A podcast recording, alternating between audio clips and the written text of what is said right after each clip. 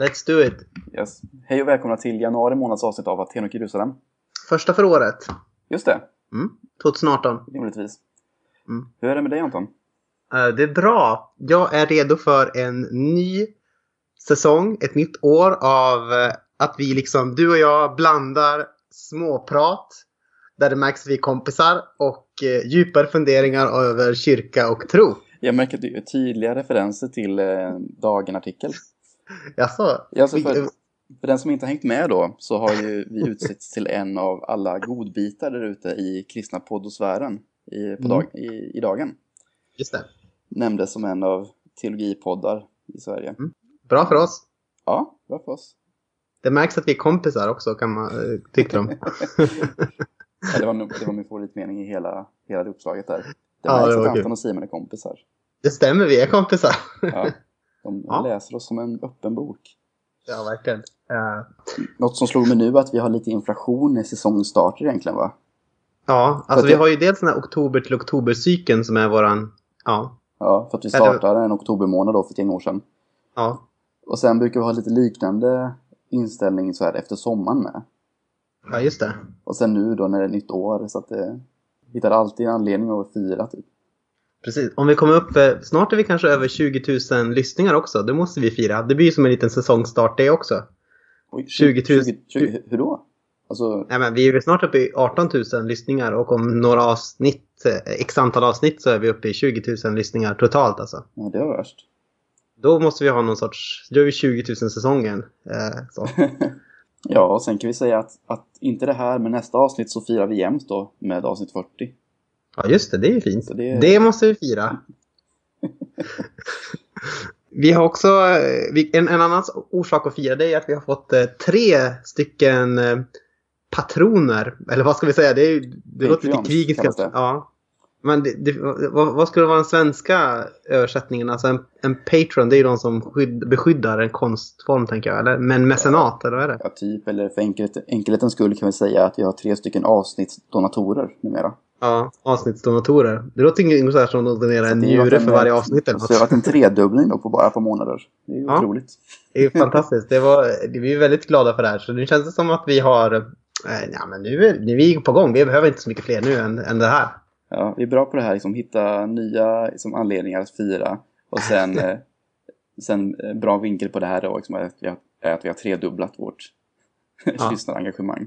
Verkligen. Vi har... Ja, jag vet inte vad man ska säga. Det här är ju en eh, statistisk raketfärd som vi har gjort. Du, eh, vem ska vi prata med den här gången? Eh, vi ska prata med Johanna Wikberg. Hon är engagerad i en förening som heter EKO. Eller EKHO. Ja, Eko. Och eh, jag vågar inte säga vilken titel hon kan tänkas ha där. Det kanske du vet mer? Hon är förbundsordförande. Ja, precis. Och vi eh, har ju pratat med henne kanske främst av anledning av eh, den nya antologin som kom ut på Libris i slutet av Mm. förra året som heter Välkomna varandra. Precis. Eh, med undertiteln Bejakande perspektiv på homosexu- homosexualitet i frikyrkan. Ja, precis. Den är, är ju en, en viktig del. Och sen så gör vi också eh, en djärv fördjupning i eh, queer-teologins värld som Johanna är intresserad av. Johanna och jag, vi är ju i samma eh, uppsatsseminariegrupp eh, på Göteborgs universitet. Ja, det märks som att ni är i samma uppsatsseminariegrupp. Ja. alltså det är inte som att, det var första gången vi träffades men eh, vi hade ju ändå, ja, vi hade, vi hade ätit lunch ihop innan. Ja. Så det var, Ja, det, var, eh, det var en, en här långsökt eh, callback till det här. Det märks att ni är kompisar. ja, just eh, och eh, jag, tänkte också det. Men, aha, mm, okej nu hänger jag med. Förlåt. Ja, precis. Och, så därför, och jag vet ju att hon kommer skriva om queerteologi i Matteus evangeliet 19, eller är det 19? Varför, eh, varför har jag inte skrivit upp sånt där innan? Ja, men det här, det här, kommer, det här visar sig. Ja, Matteus 19 tror jag det är. Precis. Så, och jag ska skriva en bok om kristen, nej, kristen efterföljelse som världsförgörande kraft hoppas jag att, eh, att jag ska få igenom som underrubrik. Mm. På min magisteruppsats. Vi får se. Ja, hon är prästkandidat också. Eh, så hon ska bli präst i Göteborgs stift om allt går bra. Okej. Mm. Så det blir spännande. Simon? Eh, Anton? Har du någon sorts lista på gång eller något sånt där? Är det något du sitter och ruvar på? Lista är väl kanske synd, synd att säga. Eller, ja, alltså vi har haft en topp tre-lista innan kanske i olika, men jag, nu har jag mer en botten ett tror jag. Okej, så det blir alltså det som vi förut kallade också en månadens mönster. Precis. Mm. Okej, då en återgång till månadens mönster med Simon Axelsson. Ja, fast mönster brukar väl, ganska, eh, brukar väl inrikta, sig ganska inomkyrkligt, vill jag minnas. Jo, men du-. Men, Okej, men du får, du får göra lite bredare. ja, alltså det är ju mest att jag på senare tid har bara börjat odla en ganska grov klimatångest. Mhm. Eller i och för sig, det har man ju kanske haft länge egentligen. Mm. Men eh, jag vet inte, det har blivit Det nu det aktuellt liksom. För det har du säkert märkt av kanske, det är kanske inte alla som har, men att det har dykt upp en liten debatt nu på senare tid om, om flygets vara och inte vara. Mm, precis. Det Hashtag, brukar ju vara, det brukar ju vara, stanna på marken och allt vad det kan vara. det brukar ju vara eh, väldigt mycket gnäll om den där flygen. Mm, Alltså antingen, det är alltid någon som försvarar någon sorts inom... Ja, det är ju, de borgerliga partierna brukar vara väldigt gnälliga över det där flyg. Att, att folk vill ru- rucka på flygen och sådär.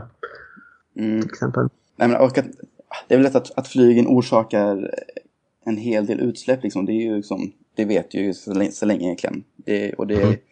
kan vi liksom lägga i samma fack som, som bil och köttkonsumtion och allt det där liksom. Vi vet Mm. ju att det är, men det har ju liksom blivit återaktuellt. För att, ja, det, det är väl lite kändisar, lite så här kulturauktoriteter liksom som har skrivit lite olika krönikor eller, det, och det är ju ofta det som krävs liksom ibland för att få en sån här ganska tråkig och osexig fråga som klimatet liksom att, att komma upp på agendan. Det är, det är ändå att någon kändis kanske pekar på det.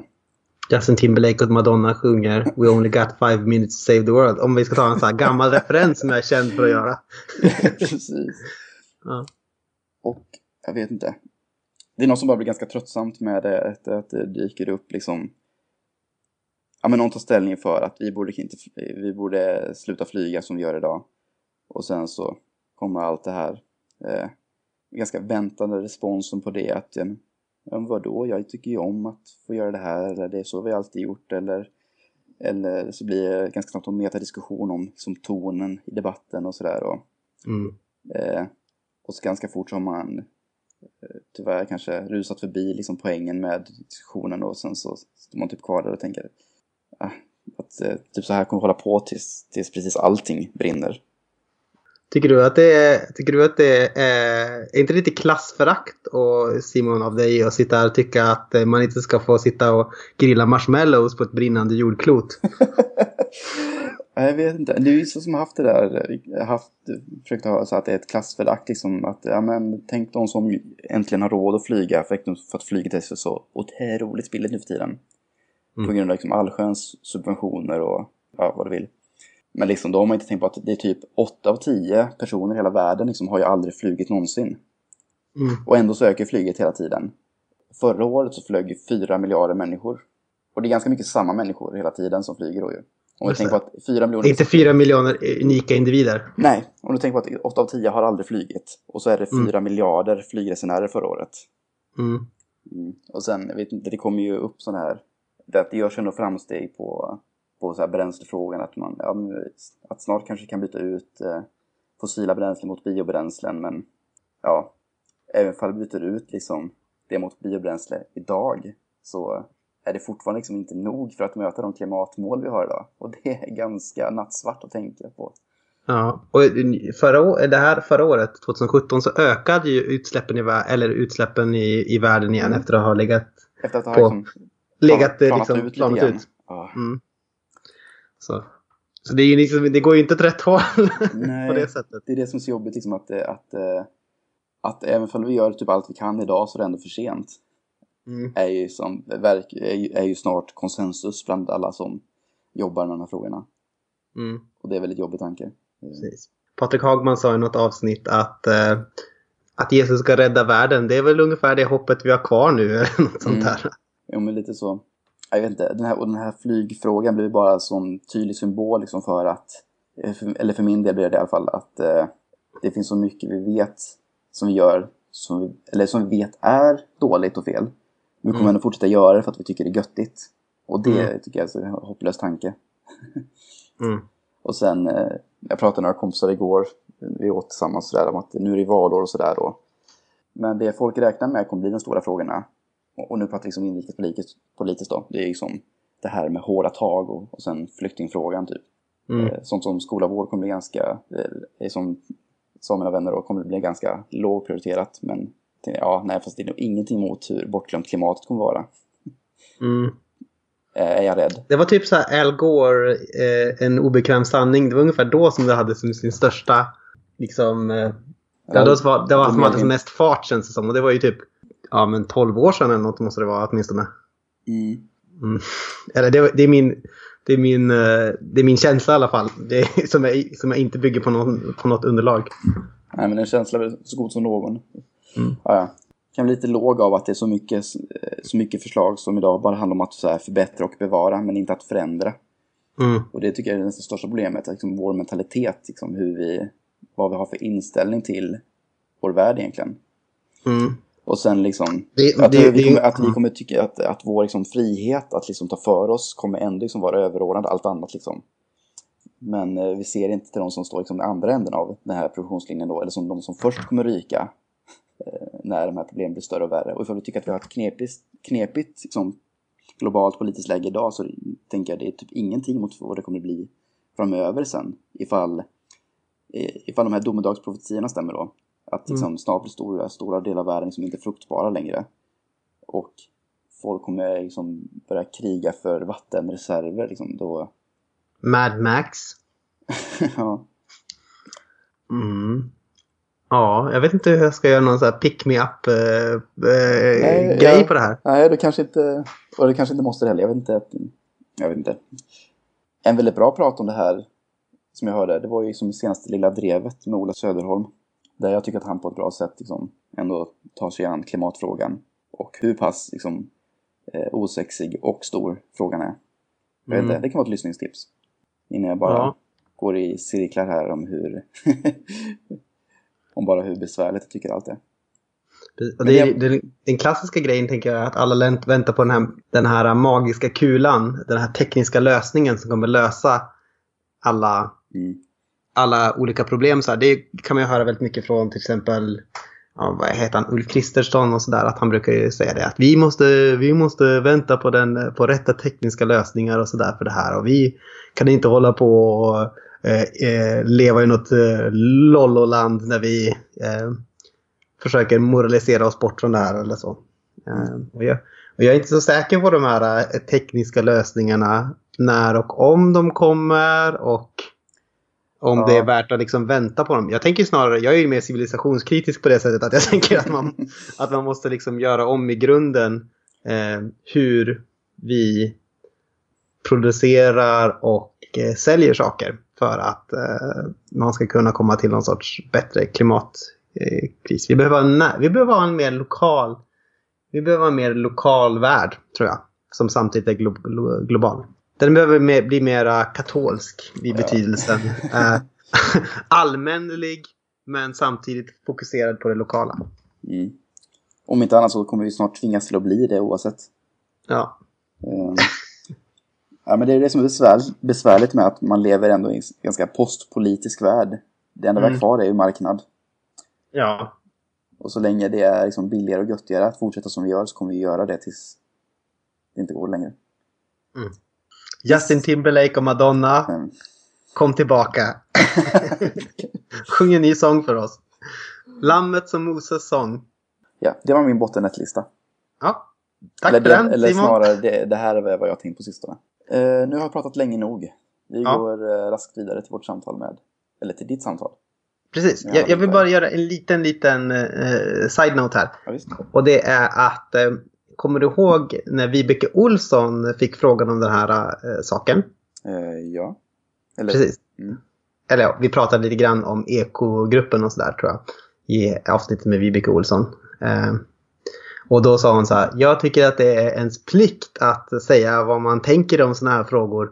Eh, i, eh, ja, när man får frågan och sådär.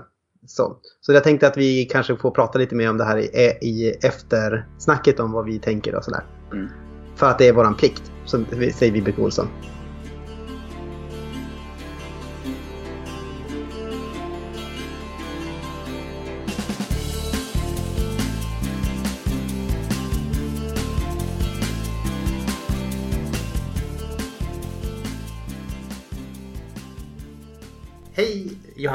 Hej! Hej! Vad kul att träffa dig.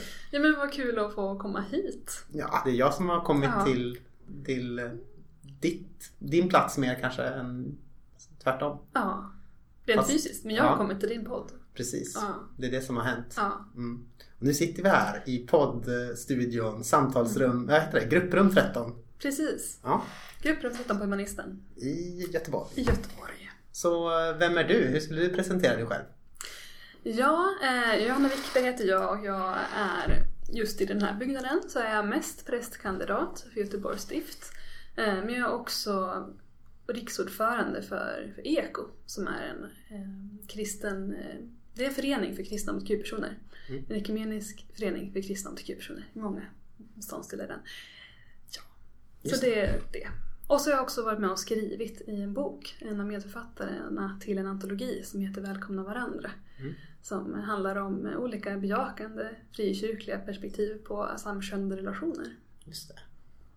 Eh, hur länge har Eko funnits? Sen 76. Just det, det är en ganska gammal, rel- relativt gammalt Ja, men organisation. det, det Ja. är, många tror att den är yngre än så, men den har precis fyllt 40 år.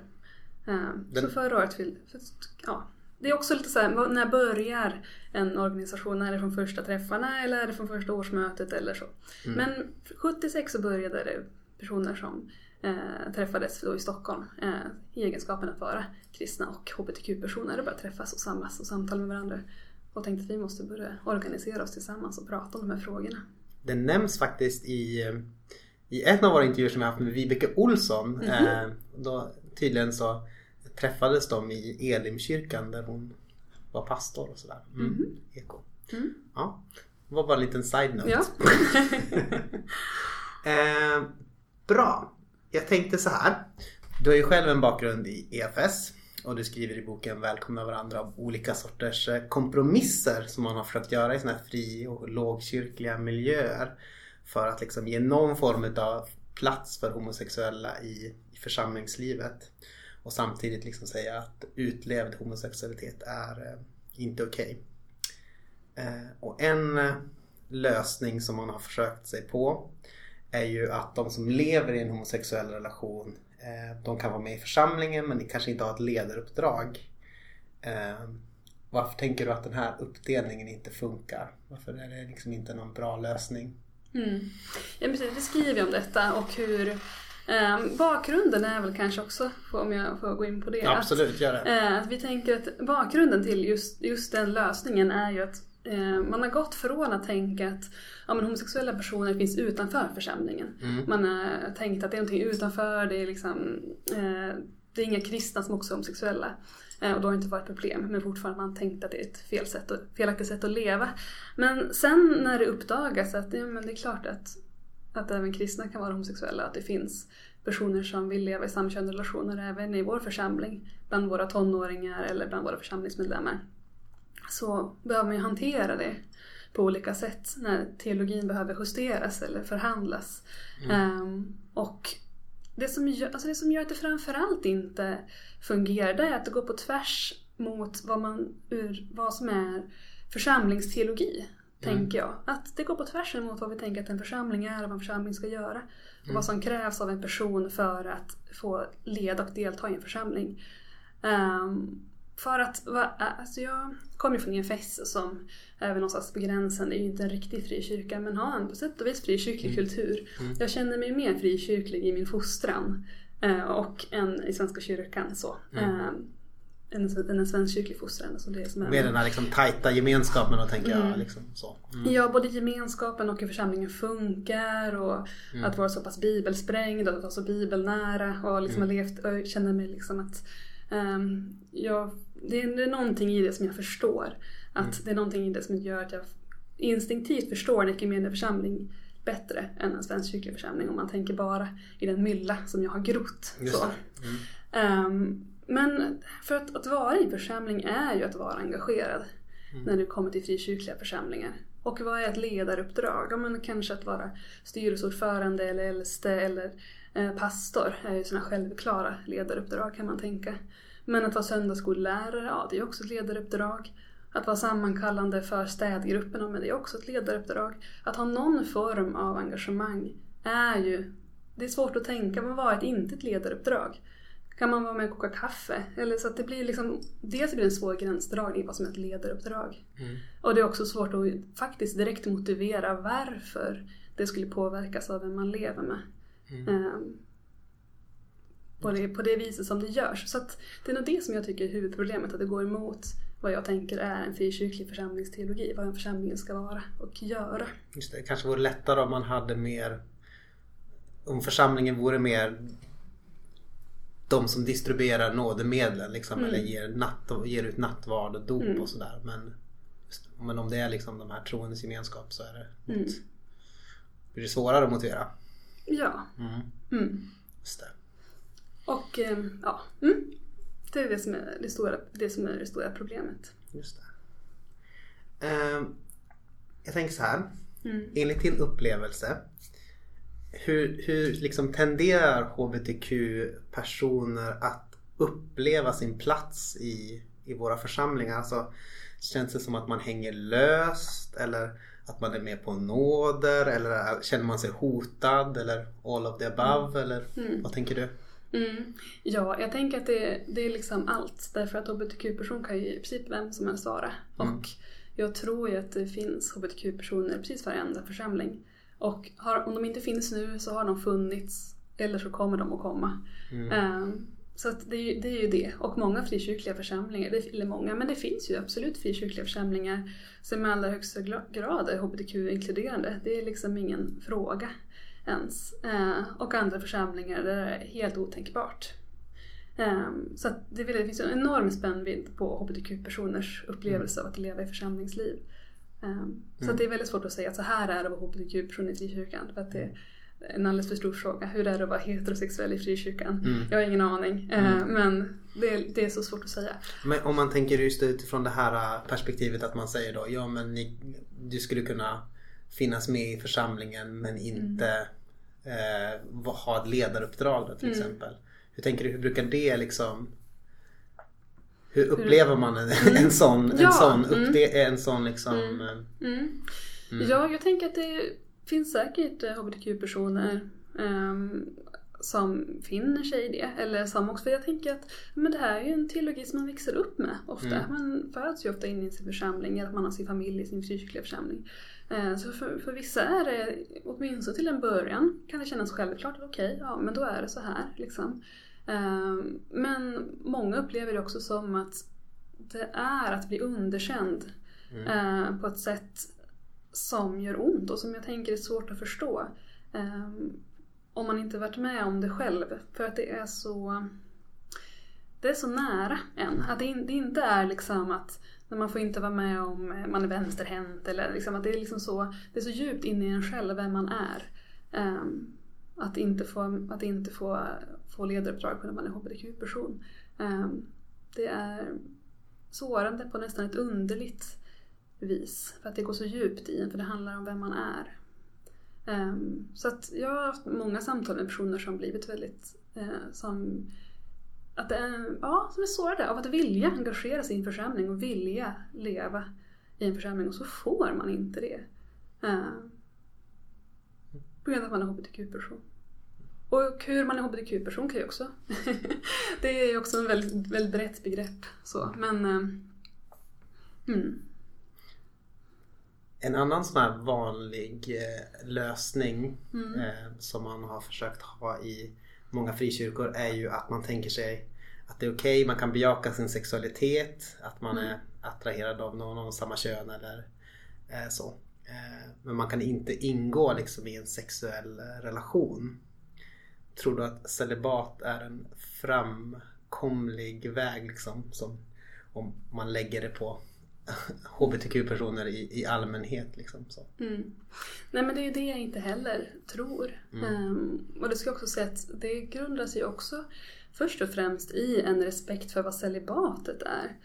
Jag tycker att det är respektlöst mot vad alltså tanken kring vad kallelse till celibat är.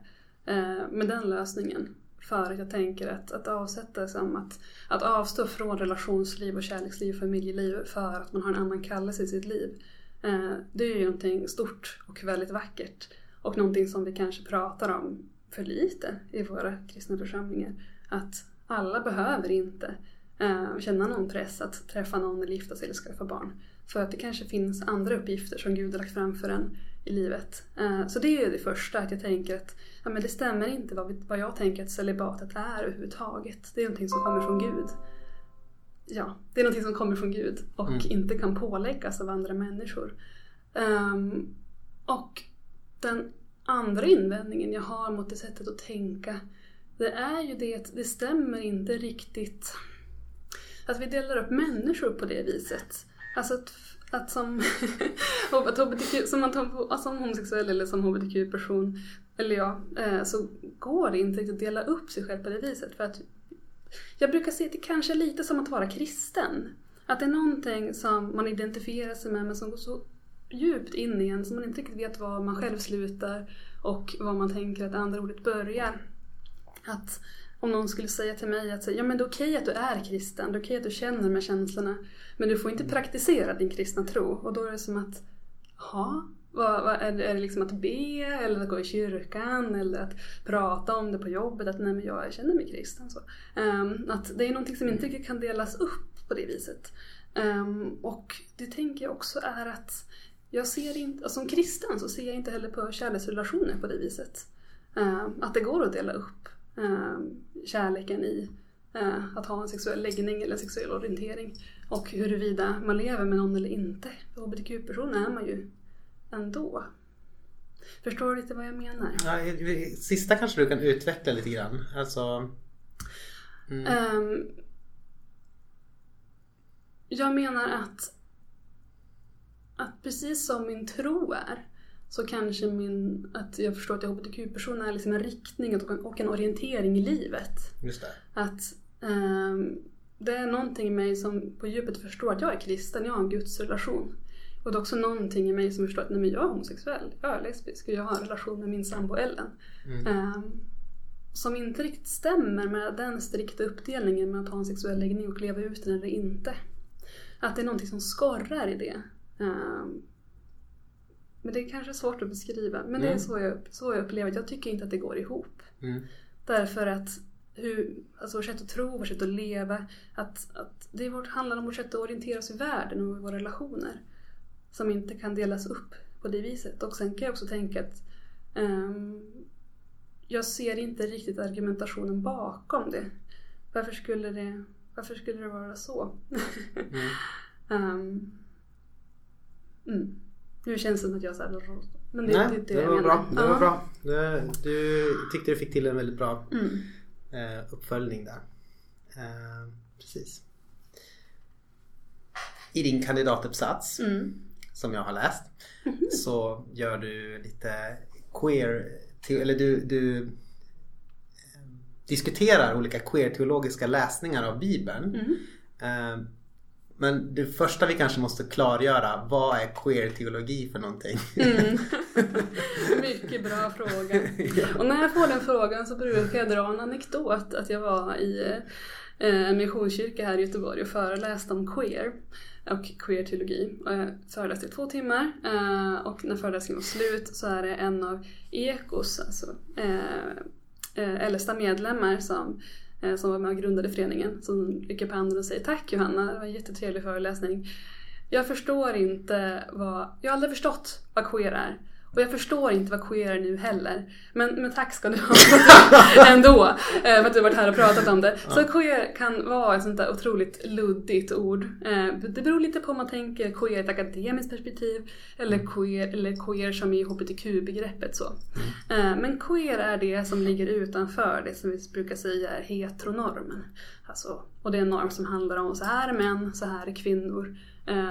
Och de lever i relationer med varandra, Ja. med varandra. Och det här är det enda sättet man kan leva. Och det här är liksom att det är just en uteslutande norm.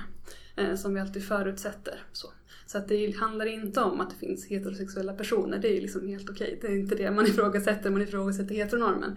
Utan just ett, en idé om att alla borde vara heterosexuella alltid. Och det är det enda sättet som man kan leva på eller leva ett gott liv på.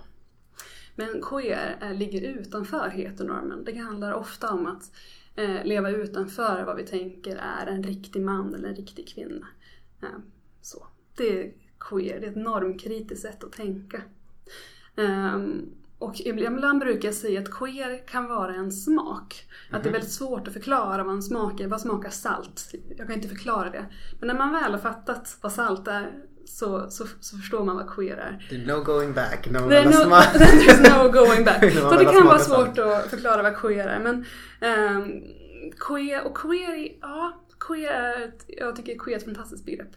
Uh, enhörningar, liksom en queer estetik. Glitter en queer estetik. Att kombinera olika, ehm, att ta på sig både en hög hatt, nätstrumpbyxor och militärkängor Ja, kan det. queer estetik. Och då är vi inne i estetikens värld. Men också så att identifiera sig utanför kategorierna man eller kvinna. Så det kan vara en Eh. ganska bred... eh, Det är ju Ja, det är flexibiliteten i att det liksom är just den här lilla smaken av queer som kan dyka upp nästan var som helst.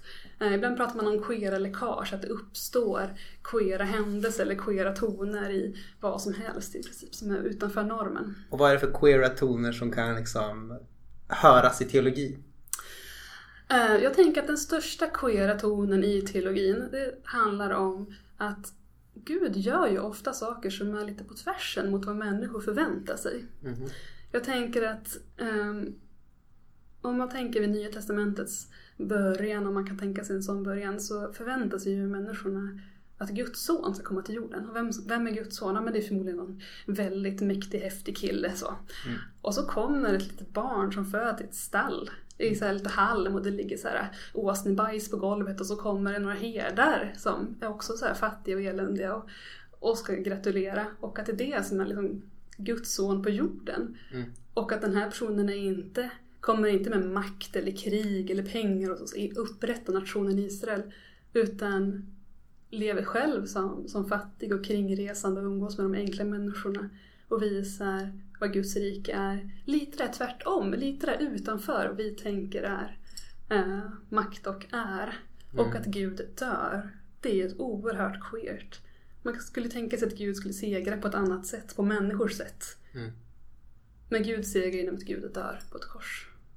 Det, det, det, det är en queer ton i teologin. Tycker jag. Intressant. Mm. Mm. Så du lägger, det liksom, du lägger det liksom i själva centrum då kan man säga? Liksom. Ja, jag tycker Ja. Att, mycket, att det finns absolut queera toner i centrum av vad teologi är. Just det. Eh, din uppsats Mm. kallas för, eh, eller den heter Skapad, skadad och upprättad.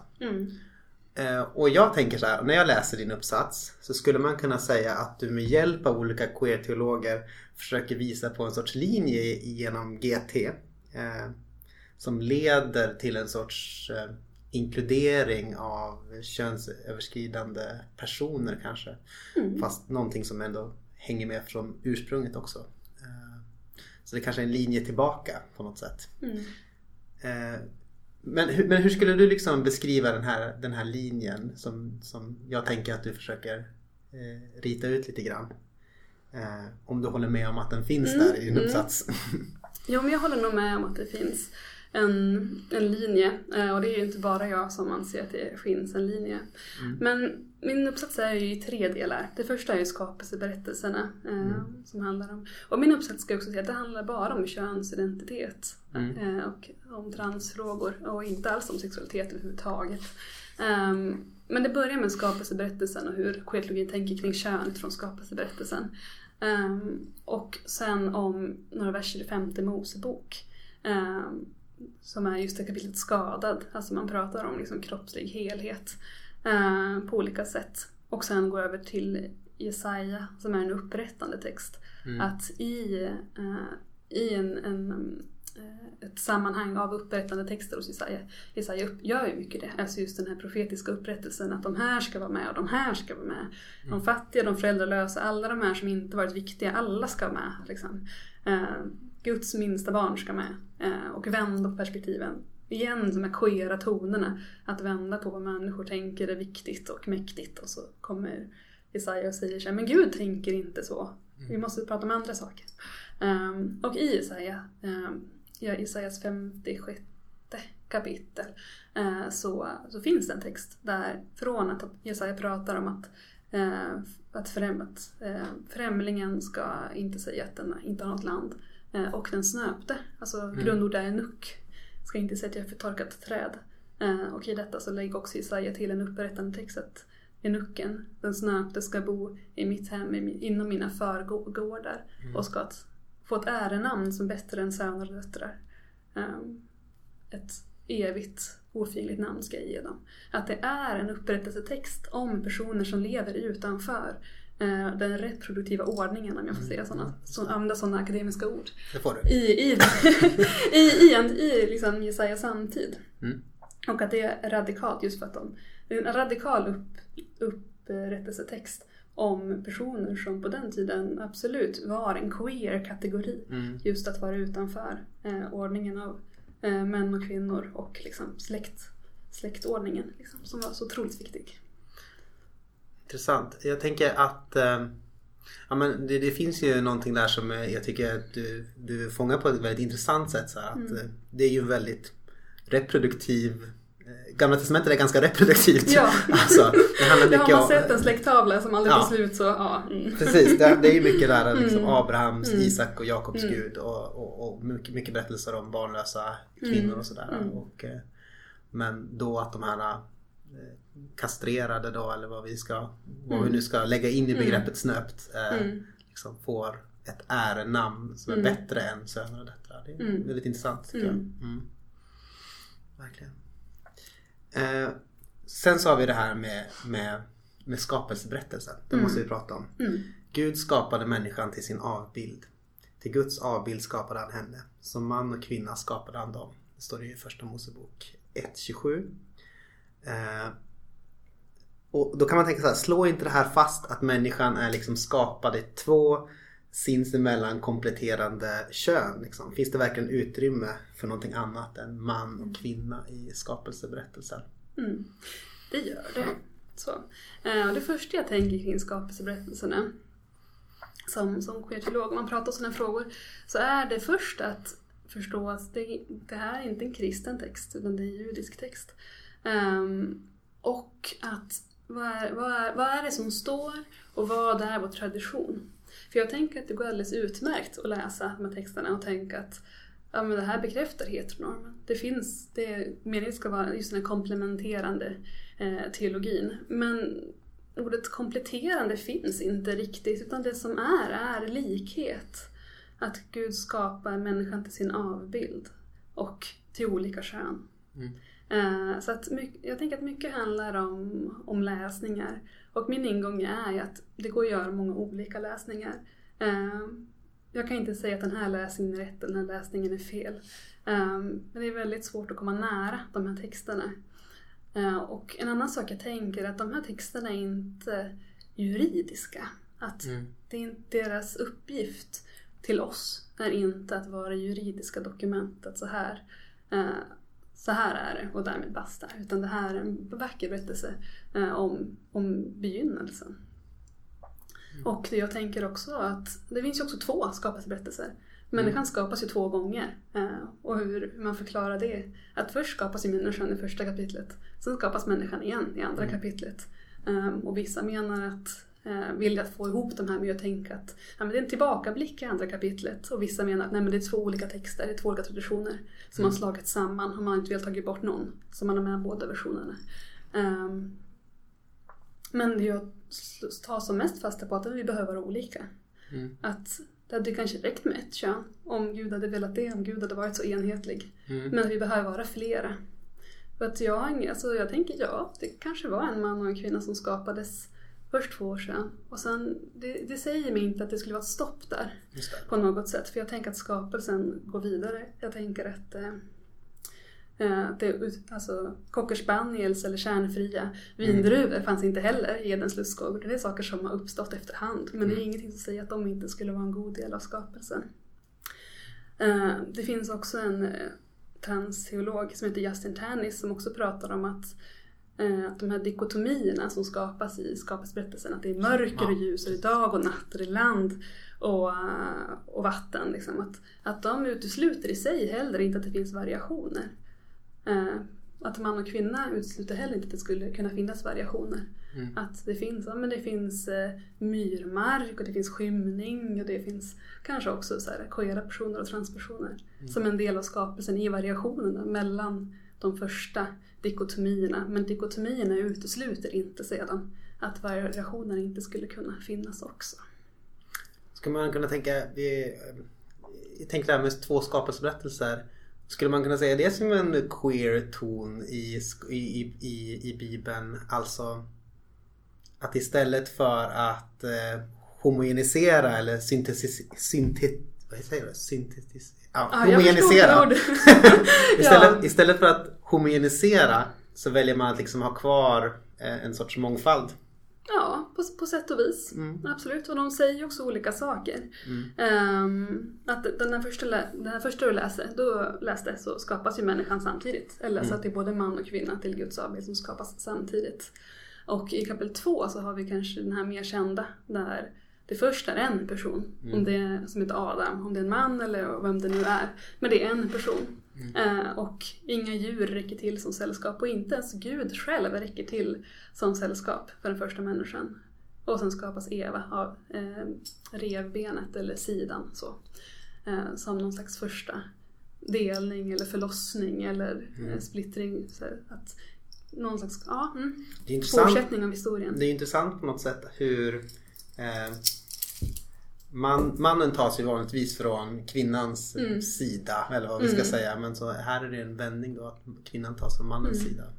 Ja, jag Mm. vet inte, bara Ja, noterar. Mm, nej, men jag har skrivit om det också, att det, det är ju en typ av queer förlossning. Mm. Alltså det är ju det att, ehm, att, att skapa eget liv i sin egen kropp, det är ju en, en erfarenhet som ofta kvinnor har. Alltså Mm. att, eh, och så plötsligt så, om vi tänker att första människan är en man, så, så är det plötsligt en manlig erfarenhet. Alltså Mm. att ge liv av sin egen kropp. Just det. Det, det är också queert. Mm, är spännande. Jag tycker att eh, den här profettexten Jesaja 56 som du lyfter fram är ju väldigt intressant när du lyfter fram Mm. när, med, med enuckerna då eller med de snöpta. Mm. Med enuckerna eller de snöpta. Eh, sådana här som, vi- som vi just pratade om att som inte liksom får plats i, i reproduktionslinjen. Mm. Som inte eh, som är, känner sig som ett förtorkat träd som Mm. kommer liksom torka ut och, och dö bort och inte få någon fortsättning på något sätt. Ehm, och, och det är väldigt intressant det att jag tänker att Jesus plockar upp det i, i Matteus eh, 19 är det va? Mm. Som du ska skriva om också. Ja, Eh, precis. ehm, Kan, kan inte låta bli. och där, där, där säger Jesus eh, så här. Det finns sådana som är utan kön från födseln och sådana som av människor har berövat sitt kön och sådana som själva har gjort sig könlösa för himmelrikets skull. Den som kan må tillägna sig detta. Ehm, i- där, där plockas det upp på något sätt det här enuk-språket eller de som är på olika sätt är, är, är, är könlösa eller vad vi ska kalla det. Och på ett sätt så om man då tänker sig kön, du var lite grann inne på det, om man tänker sig könlös också som en sorts social kategori, sådana som är utanför liksom reproduktionscykeln. Mm. Eh, eh, så skulle man ju kunna beskriva Jesus som en könlös person. Eh, Jesus, man skulle kunna säga att Jesus är en sån som identifierar sig med de som har fötts sådana, som har berövat sitt kön och som på olika sätt väljer att inte leva i sexuella eh, relationer och så. Mm. På ett sätt så kan man då kunna säga att Jesus eh, identifierar sig med det sexuellt annorlunda eller queera eller Mm. vad vi ska säga. Eh, men samtidigt så är, är det ju intressant, det tänker jag, Matteus 19. Att det är ju just för att de här könlösa är utanför äktenskapets liksom förpliktelser. Eh, utanför den här reproduktionsrollen. Eh, som de har en speciell roll. Alltså de har en speciell roll just för att de inte tillhör den här reproduktionsordningen. Så. Och då kan jag tänka så här. Kanske man skulle kunna tänka sig en linje i Bibeln som leder till liksom HBTQ-personers eh, eller de queera erkänns en speciell roll i kyrkan. Men finns det en som leder till icke-heterosexuella äktenskap? Väldigt lång redogörelse. Ja, ja.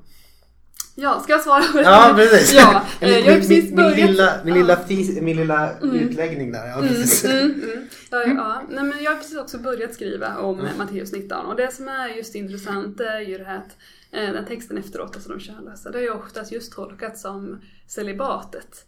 Eh, och det, men det finns också, det är någonting som är lite slirvigt i den här versen, att plötsligt gå från eh, när Jesus förbjuder skilsmässa och sen prata med nucken och det passar in liksom i Jesus. Så för att just att en nucke passar inte in i, i det judiska samhället. Alltså nuckens roll är förknippad mycket med, eh, det är också skrivet om, eh, förknippad med att vara liksom, eh, krigsfånge eller straffad slav. Eh, ibland också präst eller präst- präster i liksom, det som ansågs vara avgudadyrkan. Att hur som helst var det otroligt icke-judiskt med att vara eunuck, för det var ingen judisk praktik eh, överhuvudtaget. Eh, och att Jesus plötsligt drar in den här queera kategorin och också har någon form av upprättande text kring dem. Eh, att, och också att just använda ordet enuck när det inte kan tolkas positivt i Jesus egen kontext. Eh, det, är, det är ju också en del av Jesus också ständiga upprättande, talande om människan. Eh, så, men jag har inte skrivit om detta än så jag får be att återkomma just om just att den här ambivalensen, är det kropps, kroppslig liksom, könlöshet eller är det att inte leva relationer och varför använder han just ordet enuck och hur har tolkningen förhållit sig till den här lilla skiftningen mellan kön och sexualitet. Det är det jag ska undersöka. Men när det kommer till Ehm, och då tänker jag igen det här att eh, queerat, men just att det handlar inte riktigt, den här, den här linjen som jag har också i min förra uppsats. Alltså från skapelsen där kontentan är mer att det kan tolkas på olika sätt. Det går absolut jättebra att tolka skapelseberättelsen trans inklusive. Det går jättebra. Eh, det går också bra att, göra inte, att inte göra det. Det finns liksom goda te- teologiska argument för båda linjerna. Det är inte där vi är utan att det finns olika sätt att tolka. Eh, och sen kan man bedöma dem på olika sätt. Så. Eh, och sen förbudstexter i femte Mosebok och sen upprättande text i Isaia. Då har man någon slags linje och sen landar vi hos Jesus. Mm. Ehm, och också i Apostlagärningarna. Då det kommer Den en, etiopiska hovmannen. Precis, Ja. som också är en uck. Ehm, och som också döps, så att det är också en KR-text. Att det är en främling på resa. eh, och som också liksom är ja, främling på så många sätt, både genusmässigt och könmässigt. Och, ehm, och träffar Filippos. Men det är en annan historia. Men om huruvida man får ihop det till samkönade äktenskap. Det jag tänker eh, som har varit huvudsaken i Svenska kyrkans väg mot att bejaka samkönade äktenskap. Eh, det brukar jag tänka är mell, alltså en... Eh, om man tänker vad är äktenskapet? För att vi har egentligen väldigt lite, jag tänker att vi har ganska lite material i Bibeln som definierar ett äktenskap är, som går ihop med vårt moderna kärleksäktenskap. Vi har en del texter om samlevnad och så, men jag tycker att det är för lite. Jag tänker att det, det syns inte så himla lite. Eh, jag tänker att det är ganska mycket tolknings och traditionsarbete kring de här texterna för att få dem till att definiera vårt, vårt kristna kärleksäktenskap som ska vara jämställt och framförallt grundat i, i kärlek, i här, Guds självgivande kärlek. Det finns nästan ingen berättelse om heterosexuella människor som gifter sig med varandra för att de älskar varandra i Bibeln. Till exempel Isak och Rebecka är så att de är väl, de, säger faktiskt ja. Men annars är det ingen, ingen som säger ja, utan man tussas ihop. Och så har vi Höga Visan, men de är inte gifta med varandra och sådär. annars så skulle de inte behöva ligga i vingården. så mm. så att det där är lite så här. Mm. Och då finns det ju heller ingenting som direkt säger att det är så här. Den här bibelversen motiverar samkönade äktenskap. På det, om man tänker med den sättet. Ehm, det beror lite på hur man ser på David och Jonathan. Och också Rut och Nomi. Och när det kommer till de liksom, texterna så tänker jag igen att vi vet inte, vi kan inte säga att de här är bara vänner. Vi kan inte säga att de här har en kärleksrelation.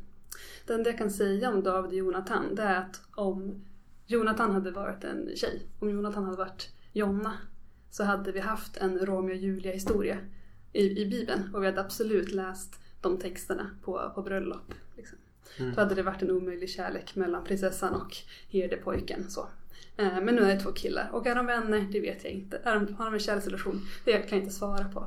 Men det jag vet är att de har varit jätteviktiga för många homosexuella kristna män.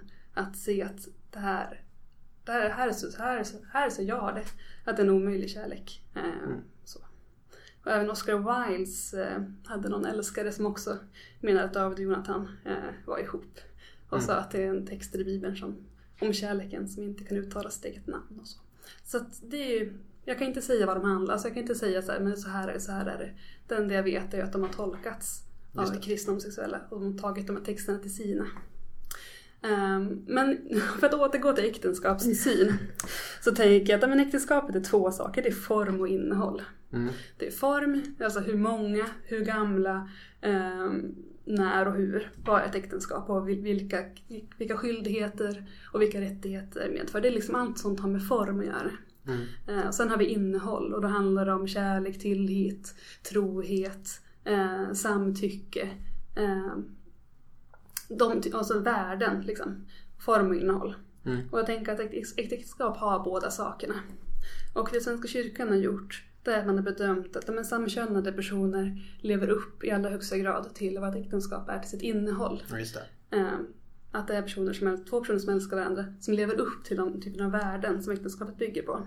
Mm. Och då kan vi justera lite i formen. Just det. Precis. Men då har de tagit bort reproduktion. Och- Ja, fast Ja. samtidigt är det så också som men det är många heterosexuella som inte kan eller vill få barn. Och, och många homosexuella som har barn och får barn. Mm. Så att, eh, ja, utan att det just att, att det, det handlar om form och innehåll. Hur Mm. man balanserar dem mot varandra. Just det. Intressant. Mm. Bra. Vi får se vart jag ska ta den här. Jag har ju tid i alla fall. Ja, det går bra. Mm. Vi känner, jag tänkte det, om vi, om vi seglar tillbaka lite grann till det här uh, queer-begreppet lite grann. Mm. Eh, som vi kanske har varit på, inne på hela tiden, det vet jag inte. Eh, det finns ju en viss eh, spänning tänker jag. Mellan sexualiteten som någonting statiskt och givet. Alltså å ena sidan, antingen är jag 100% heterosexuell eller så är jag 100% homosexuell eller 100% Mm. bisexuell då Mm. kanske. Eh, jag vet inte om man kan vara 100% bisexuell. Jo men det tror jag. Ja. det kan man. Ja. Eh, Ja.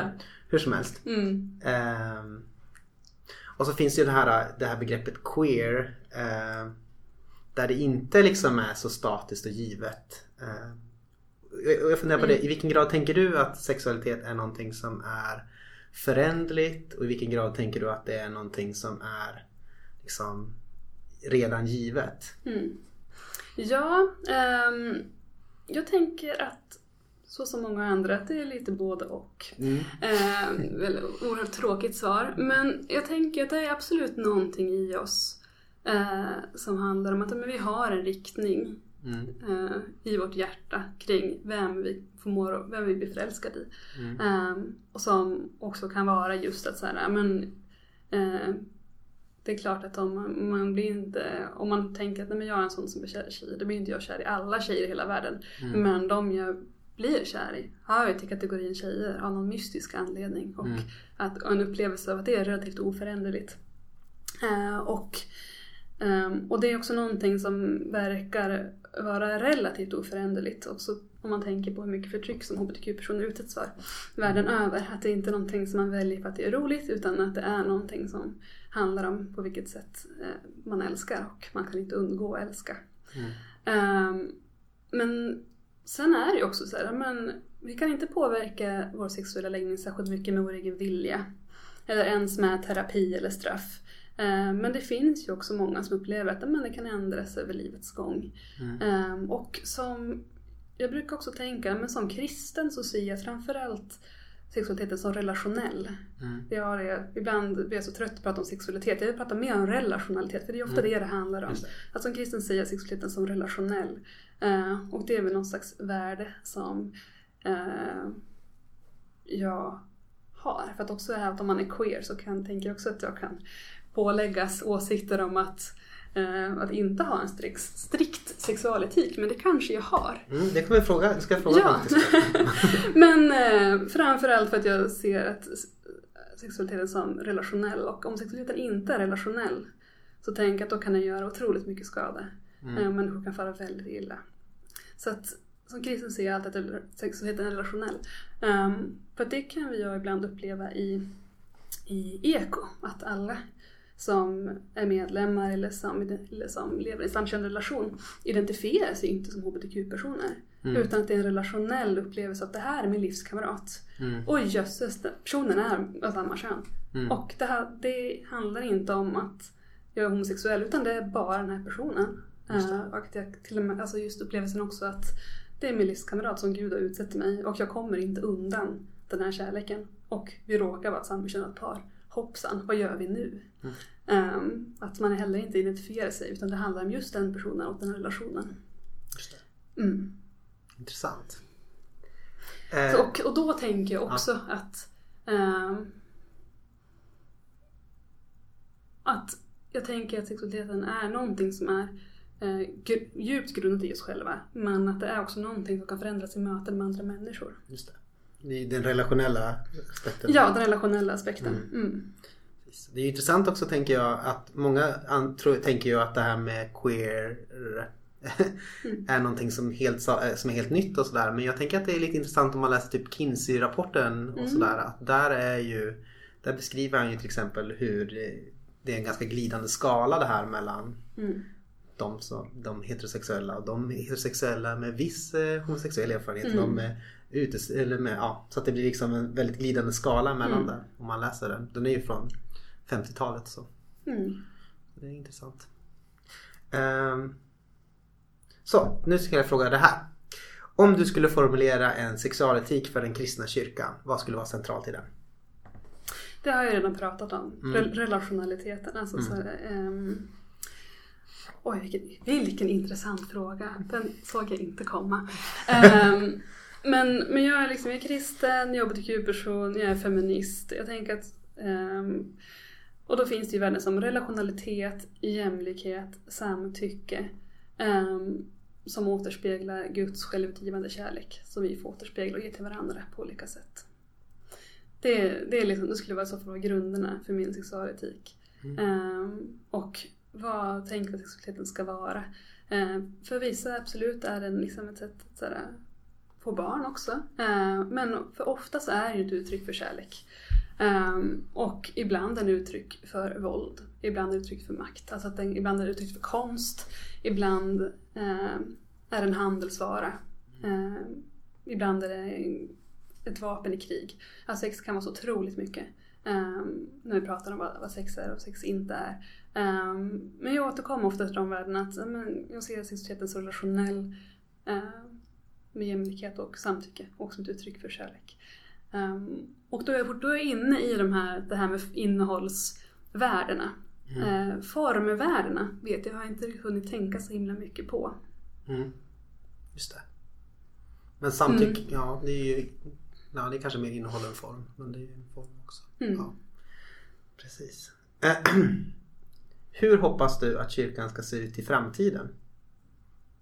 Hmm. Utifrån ett hbtq-perspektiv eller Utifrån, eh, generellt? du får säga generellt liksom, hur Mm. hoppas du att den ska se ut? Du, det är en öppen fråga. Mm. Ehm, jag tycker att kyrkan är fantastisk. Eh, och jättejobbig och påfrestande. Som, som, som folk också är, som människor också är.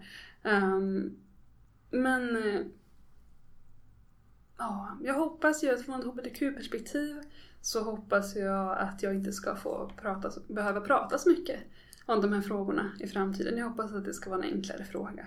Eh, Jag hoppas att fler församlingar ska vara öppna för hbtq-personer, att alla församlingar ska vara öppna för hbtq-personer. Det är ju liksom någon slags drömbild. Eh, att lämna dem och även så här, ja, men vi kan ha olika syn på skapelseberättelsen eller liksom vad som krävs för formen för vad ett äktenskap är. Men att lämna det Eh, som vi lämnar många andra teologiska frågor. Vi kan ju ha till olika syn på dopet eller på ämbetssyn eller på frikyrka versus Svenska kyrkan och så relationen däremellan och ehm, utan att det är en sån stor grej egentligen. Vi kan mötas ekumeniskt. Um, så det är väl någon sån form av... Ehm, jag hoppas att vi har lämnat den brännande situationen som vi har nu och jag hoppas att den, jag lämnar den till för hbtq-personernas fördel ehm, om ett par år. Mm. Eh, jag hoppas att kyrkan ska finnas kvar. Jag hoppas att kyrkan ska vara levande. Eh, jag hoppas att kyrkan ska ta sig själv i anspråk och leva med sin tid. Sådana saker hoppas jag på. Bra. Tack. Så har vi två frågor som vi alltid brukar ställa till alla gäster. Då är min första fråga. Vem är Jesus Kristus? Jag skulle säga att Jesus är vägen till Gud för oss som från början inte hörde till. För oss som från början inte hörde till förbundet med Gud. För oss som var kusinerna från landet, de queera, de som inte var innanför, få vara innanför, genom Jesus. Det är min bild av vem Jesus är. Vackert. Eh, och vem tycker du att vi borde intervjua i den här podden? Ja, eh, jag tycker såklart att ni borde intervjua Esther Keisen Mm. som är feministpas- feministpastorn på Instagram eh, och som också är en av medförfattarna till den antologin som vi har skri- skrivit i tillsammans. Välkomna varandra. Fint. Då ska vi eh, skriva upp det i listan. Tack så mycket för att du tog dig tid att prata med mig. Och vi lär vi träffas mer gånger så vi kan ta upp var du har kommit någonstans i Matteus-studierna. Ja men tack så mycket. Mm. Hej då! Hej då!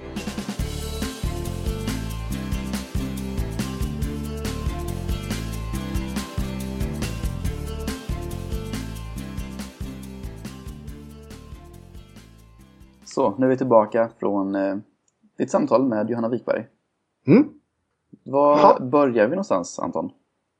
Ja, nej men vi måste väl samtala liksom innehållet tänker jag i, i intervjun. Det är väl där vi måste börja någonstans.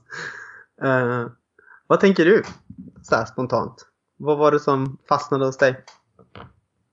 Ja, för att börja i någon ände så eh, tänkte jag, eller så satt tanken igång ganska mycket när, vi, när ni var inne på detta med eh, queer-teologi och vad som är queer. Och, Mm. ja. Det var nästan lite som att queer beskrevs som queer är allt som ligger utanför heteronormen. Mm. Eller, allt som ligger för, utan, eller allt som ligger utanför normen överhuvudtaget. Sådär. Då började, då började jag fundera lite ifall det här med queer, om det är, så, om det är ett så pass användbart begrepp egentligen. Mm. För att jag tänkte så, okej, ifall det queer bara betyder då, och det var jag fick med mig från det, ja men queer är allt som bryter mot ordningen eller som går mot det, mot det förväntade. Mm. Så tycker jag, men är inte det en ganska allmän kristen tanke? Ja, Detta Kanske. att, eh, då får man prata om teologi, det blir tråkigare. Då får man bara prata om teologi, det blir tråkigare. ja, precis. Ja, men så, tänk, så att eh, jag skulle säga att jag kanske har i alla fall någon slags förståelse för vad man pratar om när man pratar om queer. Men det var bara en, en tanke jag hade då att ja, men antingen är det här superanvändbart eller inte alls användbart. Ja, just det. Men sagt, men det är ju med men det var ju när jag gjorde liksom den här läsningen då att ja, men ifall, ifall queer är allting som, eh, Bryter. går, som bryter så tänker jag ja, men att eh, jag tycker att det, det är ett ganska klassiskt kristet svar liksom, att allt är en paradox liksom, att det är så mycket i den kristna tron som är ett både och sådär. Ja. Eller, eller, eller att eh, Gud dyker upp på ett oväntat håll liksom, att han talar genom en åsna eller vad du vill. Liksom, att det, Mm. Väldigt oväntat. ja. Men jag tänker på... Alltså jag tycker hon gör eh, lite så här spännande, det är en del spännande bibelläsningar. Eh, tänker jag. jag. Jag har ju själv eh, liksom tänkt på den här eh, resan. Eh, den här resan från femte Mosebok så finns det ju förbudstexter då mot till exempel eh, att kastrerade inte får gå in i templet. Är ju en sån text. Liksom. De som har fått sina lemmar avkrossade eller avskurna eller så. Sen så finns det här Jesaja 56-löftet att de ska få ett äreminne eller de ska få liksom ett hedersnamn i mitt, eh, i mitt hus. och sådär. Att det finns ju en tydlig så här, en kontrast där mellan femte Mosebok och eh, det profetiska löftet. Så. Och sen Jesus säger liksom det här med ja, men de könlösa eh, för himmelrikets skull. De får ha liksom en speciell plats, en ärad plats. Så. Ja, och, just, och den här eh, enucken, eller vad man säger, hovmannen som har blivit kastrerad som blir döpt in i Apostlagärningarna. Det är ju en spännande liksom, resa så, som man kan läsa på lite olika sätt. Så jag ty- det tycker jag är ganska spännande läsningar faktiskt. Mm. Men, men om vi då ska tänka lite grann eh, vad vi tänker och sådär om den här frågan Mm. som är, handlar om människor i slutändan och så. Mm. Eh, vad, vad tänker du Simon? Var någonstans sätter du ner din, din flagga? Om du måste göra det. Jag sätter in min flagga. Men, Skulle du, Mm. om, om, år, år, år 2020, skulle du vilja se samkönade vigslar i, i frikyrkan? Ja, jag skulle vilja se det. Men, eh, det måste, men jag tror det är mycket som, det finns i alla, fall några, i alla fall några saker kvar att röra i. Och jag tror liksom den här boken kommer vara jättebra liksom, medel för det. För att den här, jag har ju märkt liksom att samtalet kom igång på ett helt annat sätt. Människor runt omkring mig blev liksom intresserade liksom, och ville liksom, ta del av de här olika berättelserna.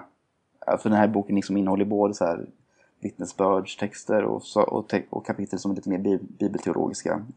För folk har ju liksom lite sina olika anledningar till varför eh, man eh, ställer sig frågande eller, eller för att låna bokens uttryck då, liksom, kanske inte idag har en bejakande Mm. inställning gentemot, liksom, eh, bejakande inställning på homosex- homosexualitet i frikyrkan.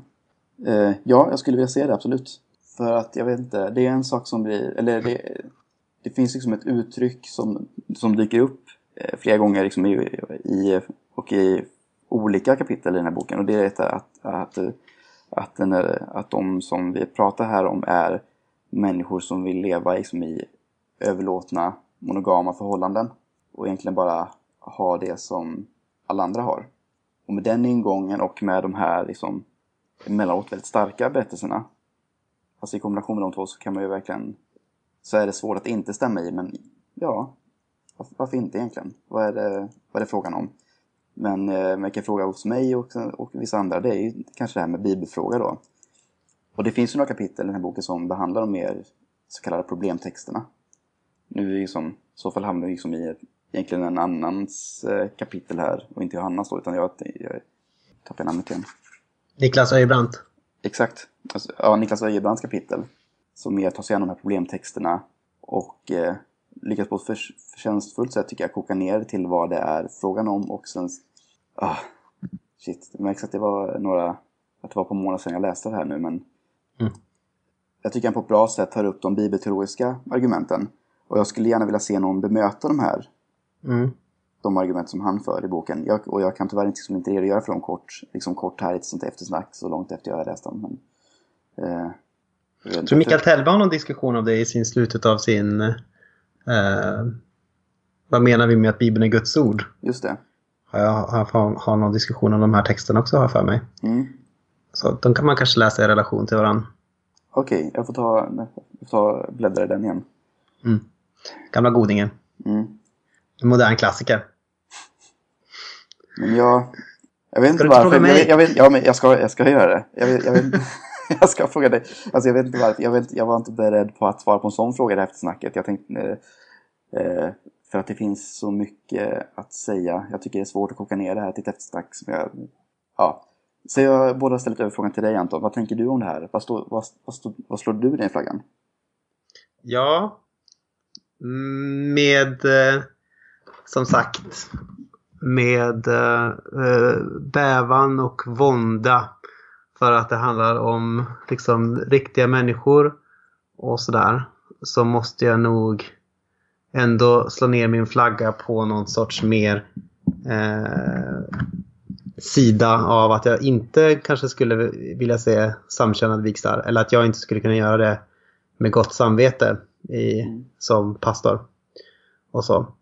Eh, och jag, nu ska jag, jag kan ju inte så här låta bli att eh, göra såna här stora eh, teologiska utläggningar ibland. Och, så här, och det, här, det här är det som jag har gått omkring och tänkt på, på på sista tiden. Det är ju på något sätt att jag tänker att, att gamla testamentet är ju eller det som, det som vi har i Bibeln, den första delen av den hebreiska Bibeln eller Gamla Testamentet är väldigt mycket en, en sån här reproduktionsreligion. Alltså, det finns ett folk och det här folket liksom förökas genom tiden genom reproduktion. Alltså, det handlar om Abrahams Gud, Isaks Gud, Jakobs Gud, eh, Saras Gud, Rebeckas Gud och så vidare. Det här det är på något sätt ett grundläggande, grundläggande mönster tänker jag i Gamla Testamentet. Och att det är väldigt mycket en berättelse om föräldralösa, nej jag menar om barnlösa par, eh, barnlösa mödrar och sådär. Och att man kan märka just att den här eh, att föra släktet vidare eller att, att föra det här folket vidare. Att låta det få på sig ett, ett, evigt liv eh, genom historien. Eh, det är en väldigt viktig del av i Gamla Testamentet tänker jag. Mm. Och det jag tänker är lite intressant då. på det sättet kan man ju förstå eh, varför man har en mer skeptisk inställning till många olika saker som till exempel att hålla på och spilla sin säd på marken och sånt där och att eh, eh och att eh, en man ligger med en man som är en kvinna. Mm. Det som är intressant då, det är, ju, det är just den här Jesaja-texten och texter som det är när det är liksom de här som är, eh, fått sina testiklar avslitna, de som liksom är, är främlingar, de som är, liksom lever på något sätt i ett sexuellt udda liksom, relation, som på ett sätt lever utanför den här eh, reproduktionslinjen. De som, är, som upplever sig, som det står i Jesaja 56, som ett förtorkat träd. Som liksom inte kan bidra till folket. Att de får liksom ett, ett löfte, då, ett profetiskt löfte om att ni ska bli ärade, ni ska bli hedrade, ni ska få ett hem hos mig. Eh, säger Gud då. Och så sen så kommer vi då till, till Matteus evangeliet och Jesus och så. Jesus säger så här att Eh, det finns sådana som är utan kön från födseln och sådana som av människor berövat sitt kön och sådana som själva gjort sig könlösa för himlens, himmelrikets skull. Den som kan må tillägna sig detta. Alltså att det finns på något sätt de här människorna som befinner sig utanför den här eh, reproduktionsreligionen. De får av Jesus då det här äreminnet, den här speciella platsen. Att de är, eh, har en speciell hedrad eh, plats då. Och Jesus lyfter upp dem som förebilder. På ett sätt kan man säga att Jesus identifierar sig med dem, som jag säger då det här i intervjun, att de, han, Jesus identifierar sig på något sätt, eller han lever ett liv som är de här könlösa, de, de kan ju vara både, i Matteus 19 kan ju både vara på något sätt människor som lever i celibat och eh, människor som har blivit kastrerade. Det är ganska osäkert vad som är ett, ett livs, en livsstil och vad som är liksom någonting som man har åsamkats och sådär. Men på ett sätt så Jesus kliver ju in i en sån roll eftersom vi tänker oss att han inte gifte sig, att han levde ett celibatärt liv. Så kliver han ju in i en sån roll som en sexuellt udda varelse i den här reproduktionsreligionen. Eh, I den här, där det liksom är viktigt att föra vidare Abraham, Isak och Jakobs Gud genom, från släkte till släkte genom att gifta sig och bli bortgifta och sådär. Och så då, tar Jesus liksom, identifierar sig med den här lite sidosatta gruppen, de här de som är som förtorkade träd, de som inte kan föra vidare någonting. Och, så. och just det, att jag tänker att kristen tro går från att vara liksom den här reproduktionsreligionen till att vara en konversionsreligion eller en bekännelsegemenskap som sprider sig inte bara genom eh, fortplantning utan genom att man eh, evangeliserar, genom att man missionerar, genom att man inkluderar människor i sin gemenskap och sådär. Och, så och då, eh, för att det här långa förspelet så kommer nu min poäng. Jag tänker att det finns två vägar. Att man, man kan läsa det så här. Vad, vad innebär det att vara gift? Oftast har vi kokat ner att vara gift till att handla om att ja, det är lite mysigt, eh, kucka gurra, eh, liksom koka, göra tacos ihop på en fredag och sådär. Men jag tänker att i, i biblisk mening så är att vara gift supermycket att göra med att, med att ligga med en person och att vara öppen för att man skulle kunna få barn. Typ. Det tänker jag är en, väldigt viktig idé och det är en ganska katolsk idé också. Som är, att, liksom att att sex och eh, öppenhet för barn eh, ligger väldigt, eller liksom äktenskap, eh, vänskap och öppenhet för nytt liv. Det är liksom som en sorts trojka som hänger ihop. Det är det som liksom på något sätt är ett äktenskap och så. Och jag tänker att Jesus välsignar de som är könlösa eller de som är utanför den här ordningen just för att de inte, just för att de inte ingår i äktenskap. Just för att de inte är liksom del i den här reproduktionskedjan utan att de har blivit liksom åsidosatta för att leva ett annat, eller helgade till att leva ett annat sorts liv. Ett liv som pekar liksom mot Guds rikes eh, annorlunda annorlundaskap. Så jag tänker det, att det, man har fått en helgad roll men man kanske inte är en, en sån uppskattad roll. För att det är en roll som pekar mot att Guds rike är liksom annorlunda. Det växer inte på det här sättet framför allt. Uh, eh, och vi som väljer att, eller vi som gifter oss på olika sätt, vi lever på något sätt kvar i den gamla eh, reproduktionsreligionen. Och det har också sitt värde och det har också sin plats. Men det är inte ett lika radikalt eh, tecken. Så. Så det är min långa utläggning om vad jag har, det är vad jag har tänkt på på sista tiden. Så i slutändan så innebär det att jag tänker att äktenskap och eh, öppenhet för liksom nytt biologiskt liv liksom hänger ihop. Och så tänker jag att eh, då finns de som är könlösa eller eunucker också för himmelrikets skull av, på olika sätt. Och de är ett radikalt tecken på att kyrkan framförallt sprids på ett annat sätt. Eller växer på ett annat sätt. Inte är liksom en, numera en biologisk sammansättning. Så. Uh. Du tog alltid ett andetag. Ja. Men jag vet inte, du kanske måste ställa den frågan som jag antar är kanske den reflexmässiga frågan från den vanliga lyssnaren. Vad gör det här med de som inte kan eller vill få barn? Eller vad, vad går inte det att applicera lika väl på, på dessa människor? Ja, det går ju att eh, ta också på heterosexuella par såklart. Nej, men jag tänker att äktenskapet som institution, som, man kan skilja på mellan liksom enskilda individer eller enskilda äktenskap på något sätt och äktenskapet som institution är tänkt att vara liksom öppet för nytt liv. Och jag tänker att alla äktenskap också på ett sätt kan vara, ska vara öppna för nytt liv. Eh, och då, jag vill inte gå in på detaljer om eh, exakt, eh, eh, exakt reglering om hur ofta man måste ha sex utan kondom eller något sånt där.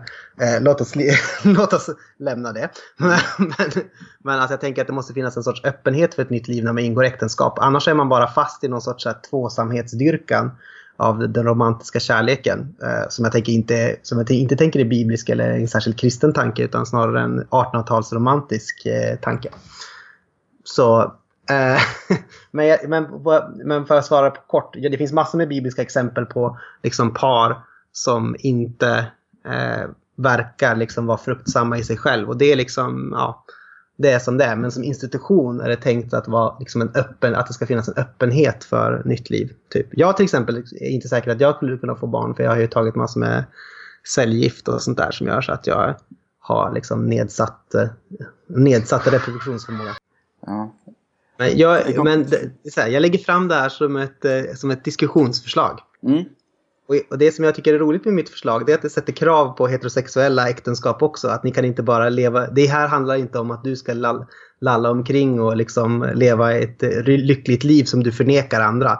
Utan om det ska vara så här, då ska du banne mig få vara beredd på också på att, eh, på att eventuellt byta skitblöjor också. Och så där. Det, det, här är inte, det här är inte bara till för dig liksom. Och då, och då, det finns ju alltid den här klimatvänsordningen så här att klimatvännen skulle kunna säga så här men det är dåligt att skaffa barn, barn är sämst i världen för miljön, vi måste inte ha mer människor och sådär. Och det är ju ett eh, ganska eh, människo... Eh, eller det är ju, ja precis, det är ju ett, en, en sorglig syn tycker jag. Men, men eh, Eh, Eh, poängen är då, om du är så rädd för, om du är så rädd för det här eh, för att skaffa mer människor, då, ska du inte, då är du inte mogen att leva i en romantisk relation. För det kan resultera i barn. då, kan du lika gärna, då kan du leva i celibat om du tycker, om du vill, om du vill vara liksom en vän av, av om, du vill vara, om vi knyter ihop det här då, om du vill vara eh, eh jordens vän eh, och du tror att det bästa sättet att vara, att vara jordens vän, det är att, att inte skaffa barn. Då, kan du, då kan du leva, då kan du, behöver du inte vara gift heller. Då behöver du inte ha sådana relationer. Då kan du leva celibatärt. Det är det absolut bästa sättet för att inte skaffa barn. Då kan du också bli ett radikalt tecken på Guds rikes annorlundaskap. ja, det är fint att se att du vevar friskt till 2018 också. ja. Ja, men i så fall vill jag också klistra på den disclaimern på att jag, jag har inte... Ja, mina tankar får också ses bara, som en början på en diskussion. Eh, mm. Jag har inte riktigt haft den ingången när jag tänkt på det så, när jag, när jag själv funderar på det. Utan jag har ju två saker så har jag liksom främst sympatiserat med vittnesbörden i den här boken.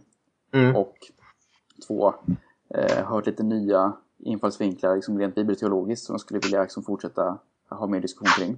Mm. Och tills dess så är jag eh, ja, på staketet som det heter. Mm. On the fence.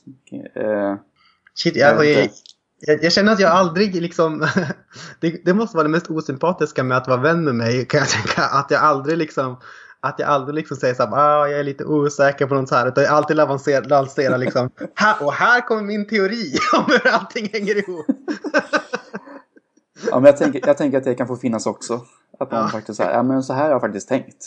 Ja. Ja, och det, tycker- det tycker jag ändå kan vara ganska skönt att höra också. Att, eh, jag skulle tycka det var ganska bedrövligt ifall alla höll på och kanske med bara Ja, jag vet inte. Tycker att då låter allt bara sån här klassiska Yrrol-sketchen där de sitter och ska komma på en present till chefen. Just det. Eh, Ja, men jag vet inte. ja, jag vet inte. Men, ja. Nej, men det, det är ju väldigt... Alltså det jag säger, det är ju, är ju eh, a hard saying som man brukar säga om Jesus ord som man tycker är obekväma eller något sånt där. Men det jag tänker är att det här det jag försöker framföra här, det kan ju läsas som, som hyperkonservativt och det kan man med all god rätt göra. Men det jag försöker göra här egentligen Simon, Ja. som jag vill försöka visa det är att man inte ska behöva dölja sin sexualitet i kyrkan. Utan att snarare att den ska ses som ett profetiskt tecken. Mm. Och det kanske låter som ett väldigt påtvingat och tråkigt profetiskt tecken att vara. Men det, ja, precis. Det, det, är något, någonting där har jag tänkt liksom rent bibel, bibelteologiskt. Och jag vet inte om det skulle kunna funka så här. Men jag tror att det är a road less traveled i alla fall. Eh, för antingen är det liksom så här eh, att heterosexism, eller heterosexism är en unqualified good. Eller så, ska, eh, eller så är alla sexuella relationer en unqualified good. Eller så kanske vi skulle kunna säga så här att, att sexualiteter har olika sorters eh, kallelser och eh, kan bli hedrade på olika sätt i kyrkan. For the record tror jag att du menar heterosexualitet och inte heterosexism. Ja, heterosexualitet då kanske. Ja, nej men jag tänker... Mm, det, Det här är ja, det, det, är en hard, det, är en, det är en hard saying på flera sätt. Det, det känns som en... Det går ju väldigt mycket på tvärs med vad vi tänker kring hur vi tänker kärleksrelationer idag. Jag tror att eh, du ska kunna hävda att du, att du vill beröva folk på en chans för att få leva i en, liksom, i en En Ja. glad eller en ja, lycklig parsamhetsrelation Mm. kanske. Eller en... tvåsamhetsnorm. Ja. Eh, Eh, Tvåsamhet överhuvudtaget är ju så himla... Så otroligt mycket norm. Ja, men, men Simon, eh, får, får jag, det, det här glö- glömde, det här är en väldigt viktig del egentligen av min, av min tankegång också. Ja. Att jag, jag inser ju det, att det står ju i Bibeln att det är inte bra för människan att vara ensam. Och det är det här som är det stora problemet. Att vi har erbjudit att för dig som är heterosexuell, då finns det den här gosiga möjligheten att skaffa någon som du kan ha sex med och som du kan vara, leva tillsammans med resten av ditt liv. Jättebra. Eh, Du har någon som kan se dig när du är trött, när du är ledsen. Du kan ha någon som berättar din historia. Eh, när du ligger på dödsbädden. Du har någon som liksom kan se dig i alla de här små ögonblicken. Och sen så har vi du, du, dig som är homosexuell eller bisexuell eller queer eller så här. Och du, det du får, det är eh, ingenting. Du får ensamhet och isolation. Och sådär. Och, alltså jag fattar ju den grejen. Det är ju jätte, det är ju väldigt osympatiskt. Mm. Att om, om det nu är så att människan inte, det är inte bra för människan att vara ensam. Då har, du, då har vi här, eh, här kan du få allt det här gosiga och här borta kan du inte få någonting. Och, så här. och då kan man göra så lätta lö- lösningar som så här, ja men i kyrkan så kan vi alla vara kompisar med varandra och sådär och det är fint och så. Men det funkar inte så i, praktiken, eller hur? Det är inte, det är, det är inte ett fullgott, det är inte ett fullgott liksom, fullgott, fullgod ersättning. Och här, här borta, det, det här är inte bara ett, ett problem för homosexuella eller bisexuella sådär, queer. Utan det är också ett problem för att vi har ett, ö, ett överskott, eh, låter kanske lite hårt, men vi har fler kvinnor än vad vi har män i kyrkan och har haft det länge. Eh, och så. så det innebär att vi har väldigt många kvinnor som inte kan, eh, som antagligen inte kommer kunna ingå med, i alla fall med en kristen man, i en, i en sån här parrelation. Och då är frågan, vad ska man göra? Och då på medeltiden så fanns det en ordning att man kunde viga samman liksom vänner på det sättet att man kunde liksom avskilja en vänskap som ett livslångt förbund, att man hade en andlig vän. Och sådär. Och det tänker jag, där skulle, det skulle kunna vara en ganska bra praktik att återerövra så här. Du behöver någon som kan berätta din historia, som kan liksom eh, finnas med dig i, i svåra situationer. Och du kan inte ha liksom den här eh, äktenskapliga grejen. Varför skulle man inte kunna liksom ha den här att man helgar vänskaper? Och att man säger att man också får avlägga liksom löften till varandra. Det här var en medeltida ordning som har funnits. Liksom. Mm. Man kan avskilja vänskaper. Så det här är ett, nu, nu är ni livslånga andliga vänner och ni har vissa förpliktiganden mot varandra. Att, det skulle, tror jag skulle kunna vara en väldigt eh, bra lösning på något sätt. Och det kan vara ett ganska exklusivt förbund kanske mellan typ eh, två personer som liksom hålls eh, får, får liksom hålla samman på det här sättet. Och jag, jag, vill inte säga att jag har löst allting med den här lösningen, men jag har löst det mesta. det mesta. Ja. Men det är någonting som jag har tänkt på i alla fall, att det tror jag skulle kunna vara någonting som vi kan återvinna och sådär. Eh, för att just att det är taskigt att här kan man få allting, eh, det här som vi, som vi söker efter, här kan man inte få någonting. Och det är väldigt många av oss, till exempel du är ju singel. Mm. som, inte, som, inte, som kanske inte kan få det här liksom i, en hetero, i en vanligt äktenskapligt förbund. Liksom. Så kan man, det finns, men det kan finnas fler förbund. Och det finns exempel på det här i Bibeln. Till exempel Jonathan och David som vi nämner ingår i ett förbund med varandra, ett trohetsförbund. Det kan man ju läsa då om man är lite mer queer-teologisk som ett, ett, att de är liksom tillsammans som i, i ett äktenskapsliknande grej. Eller så kan man läsa det som att det är just det här förenandet av två vänner. Liksom. Mm. Mm. Jag förstår. Alltså det här är ju på att dra iväg till ett helt eget avsnitt egentligen. Man kan nog klippa ganska hårt i det där eftersnacket, tänker jag. Mm. Mm. för att jag tänkte på... Eller ja. Jag känner mig som en hemsk så här... Eh, grand theory-man här borta. Nej, jag, jag, jag är ju snarare bara enkelt för mig bara ställa mig här och bara, ja, jag vet inte. Alltså, du sa ju samtidigt att du skulle vilja ha sådana äktenskap eller så. Ja, eller, ja, men det är för att jag är så här... Ja, men jag läser med berättelserna och, de, och eh, de här argumenten. Och det som har återkommit till är ju som att, eh, att det här är människor som vill leva i överlåtna monogama förhållanden. Eh, och då är det ju, då tycker jag det är svårt att inte tänka, ja, alltså varför inte? Mm. Varför verkligen inte? Och, och sen, och sen särskilt man, när man läser med berättelserna om hur man har eh, känt sig illa behandlad och ja, tycker det blir svårt att inte sympatisera. Mm, absolut. Eh, men ja, nu, jag tänkte på det här senaste spåret vi var inne på. Att det här med tvåsamhetsnorm, det slår ju liksom åt alla håll egentligen. Inte bara som vi pratar om nu då, hbtq-personer, utan också på heterosexuella. Och liksom de förväntningarna vi har på kärleksrelationer. Mm. Eller vad vi förväntas ha och sådär. Men, eh, för jag läste, läste en väldigt bra text, jag vet inte om det var igår kanske då, av Hanna Hellqvist som skrev en krönika i DN om att eh, hur det var, som hon då som beskriver hur, hur hon, eh, ja, men, kvinna 37 och eh, singel och barnlös och allt det här liksom ofrivilligt då. Mm. Eh, men ser också runt omkring sig att eh, liksom alla, har, liksom, alla har barn, alla runt omkring mig har gjort samma val. Liksom, liksom, mina vänner, min, min bror, min, eh, alla liksom gör samma sak. Och så beskriver hon och hur hon ja, men känner sig bortsprungen på grund av att det här, liksom är, det här är vad vi förväntas göra egentligen. Att, eh, men hon beskriver snarare hur folk som eh, gifter sig, skaffar barn och sen går upp i, sin egen, liksom i, i sitt eget familjeprojekt, går upp helt sig själva. Och hur hon har liksom skaffat en hund för att, liksom för att hon har en sån längtan av att liksom, ta hand liksom, ha någon annan, någon annan att tänka på och någon att ta hand om. Mm. Eh, jag tänker det är också en sak som händer när, när eller det, det finns så tydliga förväntningar på vad man ska göra av sitt liv. Mm. Och så har man liksom, kanske då inte lyckats hitta den här romantiska kärleken och Ja men det, ja, det, det här kan man, den här texten kan du ta och leta upp. Det, det, Mm. det är bättre hon får säga det som hon vill.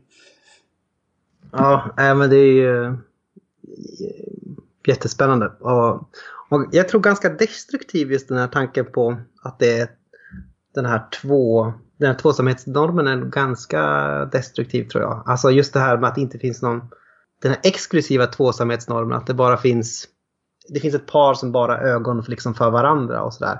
Det finns liksom ingen öppning för någonting annat så. Som jag tror, eh, ja, den, eh, den är inget bra.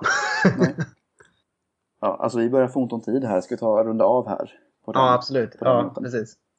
Ja, ni kan eh, diskutera med oss på Facebook eller på Twitter eller på någon annanstans. Mm, Och länkar till allt det här finns i avsnittsbeskrivningen. Ja, och eh, ja, det är ju kul att ni ville vara med. Vi inser att det här är en svår fråga.